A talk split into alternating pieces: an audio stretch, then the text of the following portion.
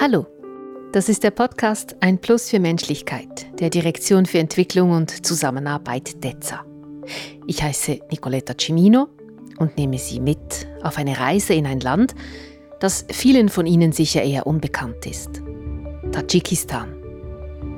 Man würde es ja nicht vermuten, aber die Schweiz und Tadschikistan haben einiges gemeinsam und eine lange Beziehung. Die Schweiz genießt einen sehr guten Ruf als verlässliche und langfristige Vertragspartnerin, sagt Salome Steib, die für die Schweiz in Tadschikistan die internationale Zusammenarbeit verantwortet. Wir lernen sie gleich näher kennen. Was macht denn die offizielle Schweiz in Tadschikistan? Wie hilft sie? Und was hat es mit dem Wort Helvetistan auf sich? Darauf gibt es Antworten in dieser Episode von Ein Plus für Menschlichkeit. Kommen Sie mit.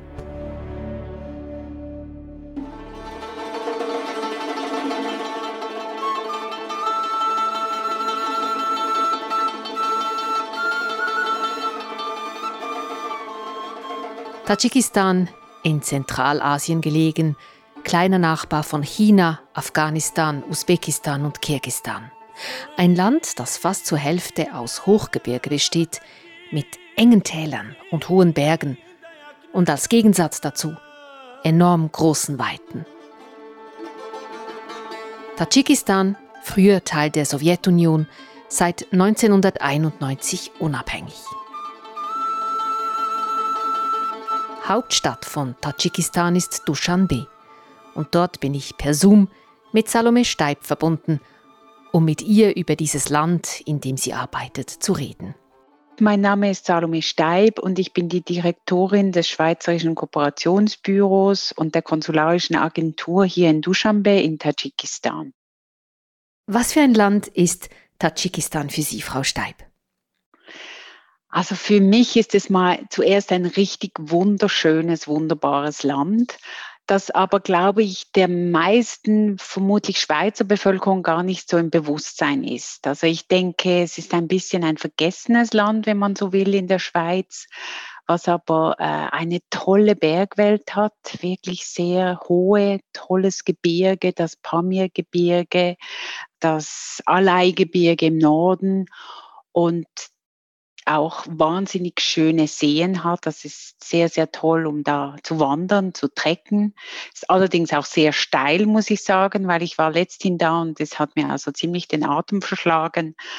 Aber ähm, es ist sehr heiß im Sommer, es hat ein kontinentales Klima, es ist sehr kalt im Winter. Diesen Sommer hatten wir sehr, sehr heiß. Wir hatten bis zu 48 Grad Temperaturen. Das waren, glaube ich, die höchsten, die in den letzten 70 Jahren gemessen worden sind. Und äh, ja, die Leute sind unheimlich freundlich, sehr gastfreundlich. Das gehört zu ihrer, glaube ich, DNA, wenn man so sagen darf. Und ich bin sehr gerne hier. Die Menschen wenn ich mir die Menschen anschaue, dann sind es verschiedenste Ethnien, aber sie sind sehr jung. Also die Bevölkerung ist sehr, sehr jung. Ich habe irgendwo gelesen, dass der Median, das heißt 50 Prozent der Bevölkerung sind unter 22 Jahre. Das ist sehr jung. Und das bietet natürlich auch viele Chancen, aber es hat auch Probleme. Wie lange kennen Sie das Land schon? Also ich habe natürlich über Zentralasien schon früher gelesen, weil ich hatte mich immer interessiert für Geschichte und die Seidenstraße hatte mich damals sehr interessiert. Und ich hatte aber nur das Nachbarsland in meiner frühen Funktion besucht, Usbekistan und hatte eigentlich das Land erst vor zwei Jahren wirklich kennengelernt. Und zwar, als ich meine Funktion und Aufgabe hier in Duschanbe angefangen habe. Wir waren mitten in der Pandemie. Es gab keine Flüge. Wir sind hier äh, mit einem Spezialflug eingeflogen worden. Und ich habe so meinen Fuß zum ersten Mal ins Land gesetzt, was mir eigentlich unbekannt war damals. Man sagt ja oft, Tadschikistan hätte viel mit der Schweiz gemeinsam. Sie kennen das Land gut. Was ist an dieser Aussage dran? Ja, ich glaube, es hat in der Tat sehr viele Gemeinsamkeiten. Also ich würde mal sagen, beide Länder sind landlocked, das heißt ohne Meereszugang. Ähm, Im Falle von Tadschikistan sind das vier Länder, die angrenzen. Unsere Nachbarstaaten hier sind Afghanistan, China, Kirgistan und Usbekistan. Beide Länder haben eine wunderbare Bergwelt Tadschikistan hat die höchsten Gebirge. Die haben Hochgebirge mit einer Fläche bedeckt mit Gebirgen von 93 Prozent. Die Schweiz hat 83 Prozent, wenn es mir richtig in Erinnerung ist. Also da sind schon Gemeinsamkeiten. Tadschikistan hat die höheren Berge, muss ich sagen. Der höchste Spitz ist der Peak Somoni, der ist 7495 Meter über Meer. Die Berge sind sehr karg hier, also ohne Wälder im Vergleich zu der Schweiz, wo wir doch sehr viele Wälder haben und natürlich auch deswegen auch äh, niedrige Berge. Wir haben beide Gletscher. Und hier ist die vielleicht diese Sache, was, was sich ein bisschen unterscheidet und was in der heutigen Zeit sehr spannend ist. Und das habe ich auch erst kürzlich gelernt, dass Tadschikistan Gletscher hat, die noch im Wachsen begriffen sind. Und das ist natürlich wissenschaftlich ein sehr interessantes Phänomen, insbesondere in der Diskussion über Klimawandel und Klima-Impact. Und dann vielleicht ein vierter Punkt. Beide Länder sind sogenannte Wasserschlösser. Also die Schweiz ist das Wasserschloss in Europa. Tadschikistan ist eines in Zentralasien.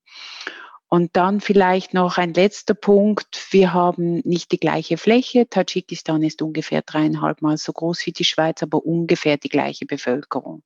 Mit ungefähr, sage ich. Äh, Schweiz hat achteinhalb Millionen. Tadschikistan hatte gerade den zehnten Millionsten Bürger willkommen geheißen diesen Sommer.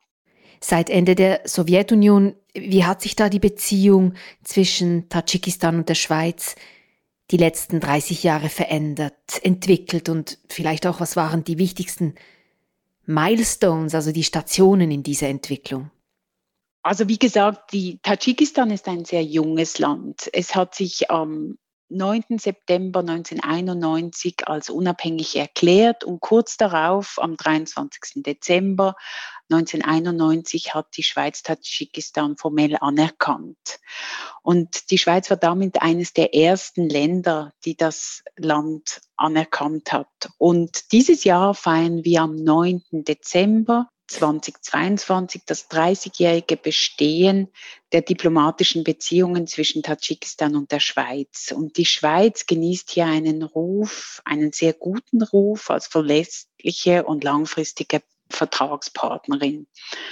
Sie haben mich auch gefragt, was waren die wichtigsten Stationen und spontan kommen mir hier drei Jahreszahlen in den Sinn. Also erstens mal 1993, das war das Jahr, als die Schweiz Tadschikistan, welches damals mitten im Bürgerkrieg stand, was wahnsinnig viele Todesopfer gefordert hatte, mit humanitärer Hilfe äh, Tadschikistan unterstützt hatte, und zwar im Bereich von Schutz der Zivilbevölkerung. Sie hat Grundbedürfnisse wie Nahrung, Kleider, Unterkunft geliefert und geschaut, dass die Versorgung mit sauberem Trinkwasser und sanitären Anlagen und Hygienen äh, gewährleistet war. Dann ein zweiter Meilenstein war 1997, als Tadschikistan dem Schweizer Exekutivbüro bei der Weltbank und dem Internationalen Währungsfonds, wir nennen das die Bretton Woods Institutionen, beigetreten ist. Das war für uns sehr wichtig. Und dann vielleicht noch die letzte Jahreszahl, das war vor nächstes Jahr 25 Jahren, 1998, als die Schweiz ein Rahmenabkommen mit Tadschikistan zur technischen und finanziellen Zusammenarbeit abgeschlossen hatte. Und damit wurde unser Büro hier in Dushanbe, äh, unser Kooperationsbüro, eröffnet. Und das ist eigentlich eine schöne und langfristige Partnerschaft. Tadschikistan ist ein Schwerpunktland der Schweiz in der internationalen Zusammenarbeit. Warum? Also es gibt eigentlich hierzu verschiedene Gründe. Also erstens mal haben wir hier ein Mandat in der Bundesverfassung mit dem Artikel 54 Absatz 2. das ist für die Wahrung der Unabhängigkeit der Schweiz und für ihre Wohlfahrt einsetzt und namentlich zur Linderung von Not und Armut in der Welt, zur Achtung der Menschenrechte, zur Förderung der Demokratie und zu einem friedlichen Zusammenleben der Völker sowie zur Erhaltung der natürlichen Lebensgrundlagen beiträgt. Das ist unser Verfassungsartikel. Das ist unser Mandat hier. Und zweitens verfügt Tadschikistan, wie wir auch bereits besprochen haben, über viele Gemeinsamkeiten mit der Schweiz. Und das erlaubt uns mit unserer Erfahrung und unseren Mitteln einen Mehrwert für das Land zu schaffen und eine spürbare Verbesserung zu erwirken würde ich sagen, das ist unser zweiter Grund. Denn unsere Projekte, denke ich, die verändern das Leben der Menschen hier und sie geben auch Hoffnung. Und wenn die Menschen, und ich hatte es eingangs erwähnt, es sind sehr junge Menschen, oftmals nicht mit großen Arbeitsmöglichkeiten, wenn sie sehen, dass sich etwas ändern, können sie daran glauben, dass es für sie eine Verbesserung geben wird in Zukunft, dass sie möglicherweise Arbeitsplätze erhalten, dass sie einen besseren Zugang zu sauberem Trinkwasser etc. haben. Wie sieht denn diese Zusammenarbeit aus? Wir haben hier das, das absolute gute Phänomen, wenn ich so sagen darf. Und ich sage immer, wir haben hier eine Toolbox. Wir sind nämlich vertreten mit verschiedenen Agenturen aus der Schweizer Bundesverwaltung. Wir sind äh, mit der Direktion für Entwicklung und Zusammenarbeit, mit der DEZA vertreten, und zwar mit der humanitären Hilfe, mit der äh, herkömmlichen Entwicklungszusammenarbeit und mit der wirtschaftlichen Entwicklungszusammenarbeit vom SECO, vom Sekretariat für Wirtschaft. Und das erlaubt uns eigentlich den Menschen hier in verschiedensten Bereichen und Situationen wirklich gut zu helfen und zu unterstützen, wo manchmal humanitäre Hilfe nach einer Naturkatastrophe angesagt ist. Also wir können einfach sehr schnell reagieren, während andere Vorhaben, das sind sehr programmatische, wo wir versuchen, wirklich Institutionen zu verändern. Wir arbeiten auch sehr viel in Partnerschaft, also wir arbeiten mit Schweizer Expertise, zum Beispiel im Wasserbereich oder im Klimabereich, bei der Gletscherforschung und versuchen diese Expertise auch in unsere Projektvorhaben einzubinden. Und dann arbeiten wir auch politisch. Also wir versuchen natürlich unsere Programme nicht nur programmatisch zu unterstützen, sondern auch den Politikdialog zu führen, zum Beispiel zu erwirken, dass gewisse Reformen ähm, vorangetrieben werden, denn unsere Projekte, die wirken nicht nur auf technischer und verhaltensbezogener Weise oder rechtlicher, aber sondern auch politisch. Und ich glaube, das ist sehr, sehr wichtig, diesen Politdialog zu führen. Salome Steib war das, die in Tadschikistan für die internationale Zusammenarbeit der Schweiz verantwortlich ist. Und sie hat es angetönt. Tadschikistan hat einige Herausforderungen zu bewältigen. Es gibt viel Armut, die Armutsrate liegt bei über 23 Prozent. Die letzten Jahre hat diese prekäre Situation sich noch verschlimmert. Es gab die Covid-19-Pandemie. Aber auch die Sanktionen gegen Russland treffen Tadschikistan. Nahrungsmittelimporte zum Beispiel wurden erschwert oder sogar unterbrochen. Die Preise sind stark gestiegen. Ein weiteres Problem ist der sogenannte Brain Drain, also dass die Mehrheit der gut ausgebildeten jungen Tadschikinnen und Tadschiken wegziehen in andere Länder, wo sie bessere Arbeitsbedingungen und mehr Jobs haben. Und, ganz wichtig, das Land leidet unter den Folgen des Klimawandels und unter Naturkatastrophen.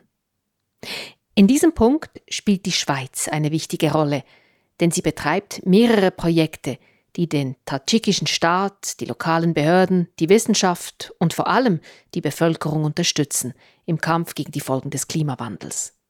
Darüber sprechen wir mit einer Frau, die sich gerade in dieser Thematik extrem gut auskennt, mit Svetlana Jumaeva. I'm Svetlana Jumaeva, Senior National Program Officer for Climate Change and Disaster Risk Reduction at the Swiss Cooperation Office, Tajikistan. So I'm from Tajikistan, uh, working in the field of climate change and disaster risk reduction for over 20 years, out of which uh, about 10 years I'm working for the Swiss Cooperation Office. Svetlana Jumaeva hat über 20 Jahre Erfahrung im Bereich der Bekämpfung von Klimawandel und Naturkatastrophen. Sie kennt die Herausforderungen, die ihr Heimatland zu bewältigen hat, nicht nur aus Sicht einer Bürgerin, sondern eben auch aus wissenschaftlicher Sicht.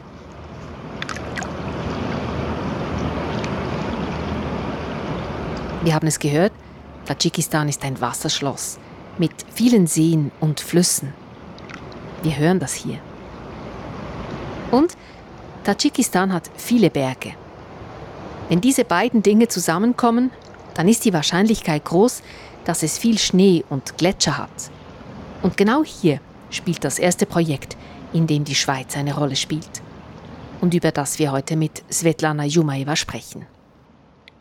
Chromoadapt. Was ist Chromoadapt? So the ChromoAdapt uh, project is actually um, it's a cryospheric observation and modeling for improved adaptation in Central Asia project. So in simple words, the project is focusing on observation and uh, monitoring of uh, snow, glaciers. Chromoadapt, so erzählt Svetlana, ist ein Projekt, bei dem Forscherinnen und Forscher die sogenannte Kryosphäre beobachten und monitoren, also die Veränderungen notieren. Kryosphäre, das sind die Gletscher, der Schnee und der Permafrost in den tadschikischen Bergen. Wenn man hier genaue Daten hat, kann man viel besser auf erwartete Wasserknappheit oder im Gegenteil zu viel Schmelzwassermengen reagieren, die zu Überschwemmungen führen könnten. But also on uh, mountain hazards in Central Asian countries, uh, but particularly also Tajikistan as part of this program. Bis in die 1990er hatte Tadschikistan eine traditionelle, stolze Gletscherforschung mit viel Expertise. Danach wurde dieser Bereich vernachlässigt. Und das will man ändern. Und deshalb spielt die Ausbildung von jungen einheimischen Forscherinnen und Forschern eine große Rolle. This is also one of the essential uh, part of this project is that uh, to train and to build capacity of local scientists. And this is, I would say, a cornerstone of the project as uh, primarily the young scientists, they don't have that extensive knowledge and experiences Junge uh, Forschende, so Svetlana Jumaeva, sollen die Möglichkeit bekommen, im Feld zu arbeiten, angeleitet von erfahrenen Wissenschaftlern, so dass sie diese Arbeit danach alleine weiterführen können. Sie lernen Dataanalyse, Statistik etc., also alles, was es braucht für die Forschung der Kryosphäre. Besonders ist dabei, dass die jungen Forscher dafür auch in die Schweiz kommen, um einen Teil ihrer Ausbildung bei schweizerischen Universitäten zu absolvieren. Und drittens, die jungen Wissenschaftlerinnen und Wissenschaftler sollen irgendwann mal selber junge Leute ausbilden in den Hochschulen der Heimat. Supporting these young scientists or becoming the teachers themselves and then they could raise the capacity of junior scientists in their respective scientific institutions back home. Svetlana Jumaeva hat es angetönt. Eine Schweizer Hochschule ist in das Projekt Homo Adapt involviert nämlich die Universität Fribourg. Wie geht es denn jetzt weiter mit diesem Projekt und was soll am Ende damit erreicht werden? The future steps are certainly establishing a comprehensive cryospheric monitoring network in Tajikistan. Das Ziel sei, in Tadschikistan ein gut entwickeltes und nachhaltig aufgestelltes Monitoring-Netzwerk aufzubauen für einheimische Klimawissenschaftlerinnen und Wissenschaftler und damit eine gute, zuverlässige Datenbank zur Verfügung zu haben, die auch der Bevölkerung in den abgelegenen Bergregionen zur Verfügung steht, weil die am meisten von den Klimaveränderungen betroffen sind. Mit fortgeschrittener Technologie können die Menschen im Land diese Daten verwenden um die Wasserversorgung, die Landwirtschaft, aber auch die Infrastruktur zu verbessern und vor allem besser gegen Naturkatastrophen gerüstet zu sein. Denn der Klimawandel sei wirklich eine der ganz großen Herausforderungen für das Land. As uh, this is uh, now becoming one of the critical, I would say, issues for the country. Ein zweites Schweizer Projekt in der internationalen Zusammenarbeit in Tadschikistan ist das sogenannte WWCS-Projekt. WWCS, das steht für Weather, Water, Climate Service. Das WWCS-Projekt wird getragen durch die DEZA, die Direktion für Entwicklung und Zusammenarbeit, und die Schweizer Hilfsorganisation Caritas. Involviert sind auch Meteo Swiss und das Schweizerische Schnee- und Lawinenforschungsinstitut sowie private Partner. Das Ziel von WWCS ist es, ganz einfach gesagt, im ganzen Land die Wettervorhersagen zu verbessern. Warum ist das wichtig? Weil zum Beispiel die Landwirtschaft darauf angewiesen ist, zu wissen, wann es wie nass oder trocken ist, um zu verhindern, dass ganze Ernten zerstört werden und Bauern keine Lebensgrundlage haben. Svetlana Jumaeva erklärt. The project aims uh, to improve access to reliable weather forecasts together with a suite of uh, demanded services for local communities in Tajikistan. So, this will assist them uh, with improving their resilience to changes in weather and longer term climate change. Das Ganze habe ein eher kurz- bis mittelfristiges und ein langfristiges Ziel. Kurz- und mittelfristig sollen die Wetterprognosen durch bereits bestehende staatliche Wetterstationen verbessert, also genauer werden, so dass die Menschen nicht überrascht werden durch starken Schnee oder Regenfälle oder anderes, was eben besonders in der Landwirtschaft wichtig ist. Langfristig würde man dann auch die Folgen des Klimawandels besser abfedern können, weil man über genaue und zugängliche Daten verfüge. and that will uh, supplement the data provided by the automated weather stations and uh, certainly improve the ability for provision of more precise and but also more reliable local weather forecasts. Das Ziel sei dabei nicht, dass die landwirtschaftlichen Betriebe in Tadschikistan eigene Wetterstationen haben, aber dass sie einen guten und zuverlässigen Zugang zu den meteorologischen Daten hätten. The project does not necessarily promote local farmer ownerships of the low cost weather stations, but rather access to the services that are generated through more and reliable data. So sollen Bauern zum Beispiel Informationen bekommen, die ihnen helfen. Sie sollen einschätzen können, wann sie am besten säen oder ernten. Sie sollen im Voraus wissen, wann eine Hitzewelle kommt oder Frost oder wie und wann man am besten bewässert und wie man Wasser spart. Viele dieser Wetterstationen werden in Landwirtschaftsbetrieben aufgestellt, damit die Bäuerinnen und Bauern direkt Zugang dazu haben.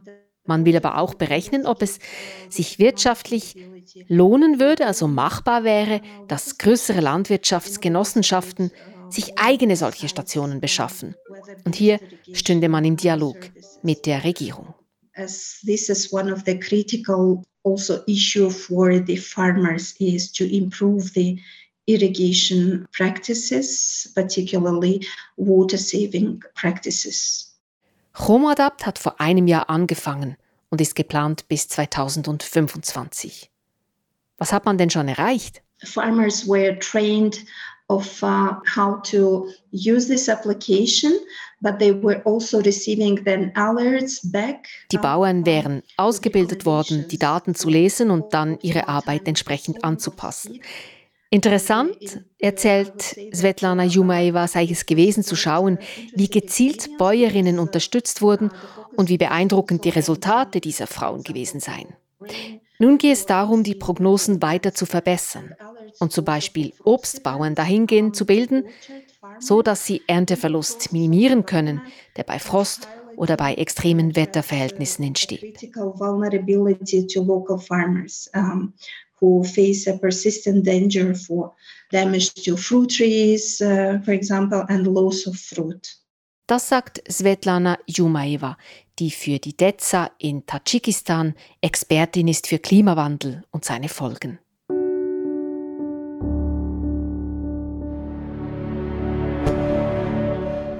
Wir haben jetzt viel gehört, was die Schweiz in und für Tadschikistan macht, aber es gibt auch umgekehrt Dinge, die das Land für uns in der Schweiz macht oder gemacht hat.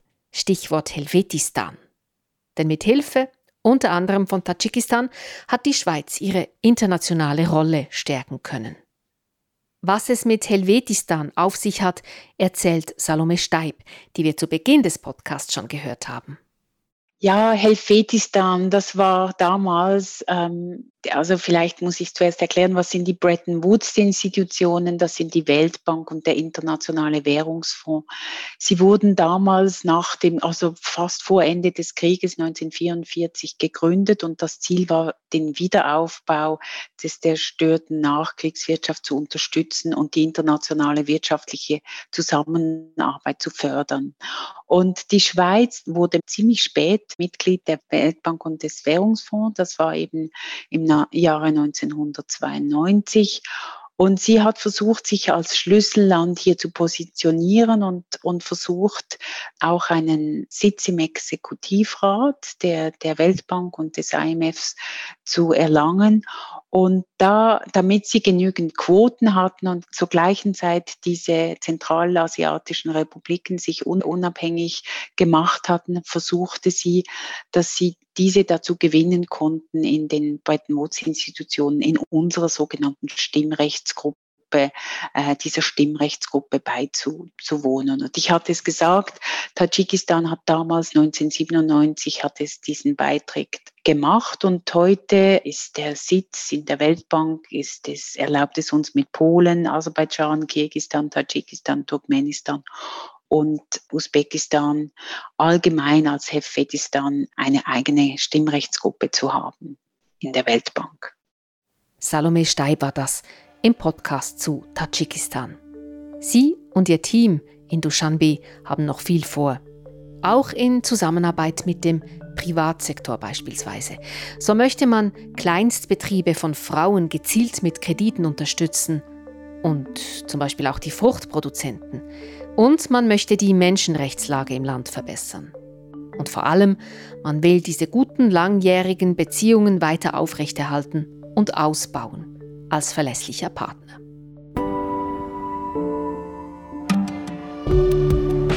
Das war der Podcast Ein Plus für Menschlichkeit aus Tadschikistan. Danke meinen Gesprächspartnerinnen Svetlana Jumaeva und Salome Steib. Danke Thomas Piras für die Unterstützung hinter den Kulissen.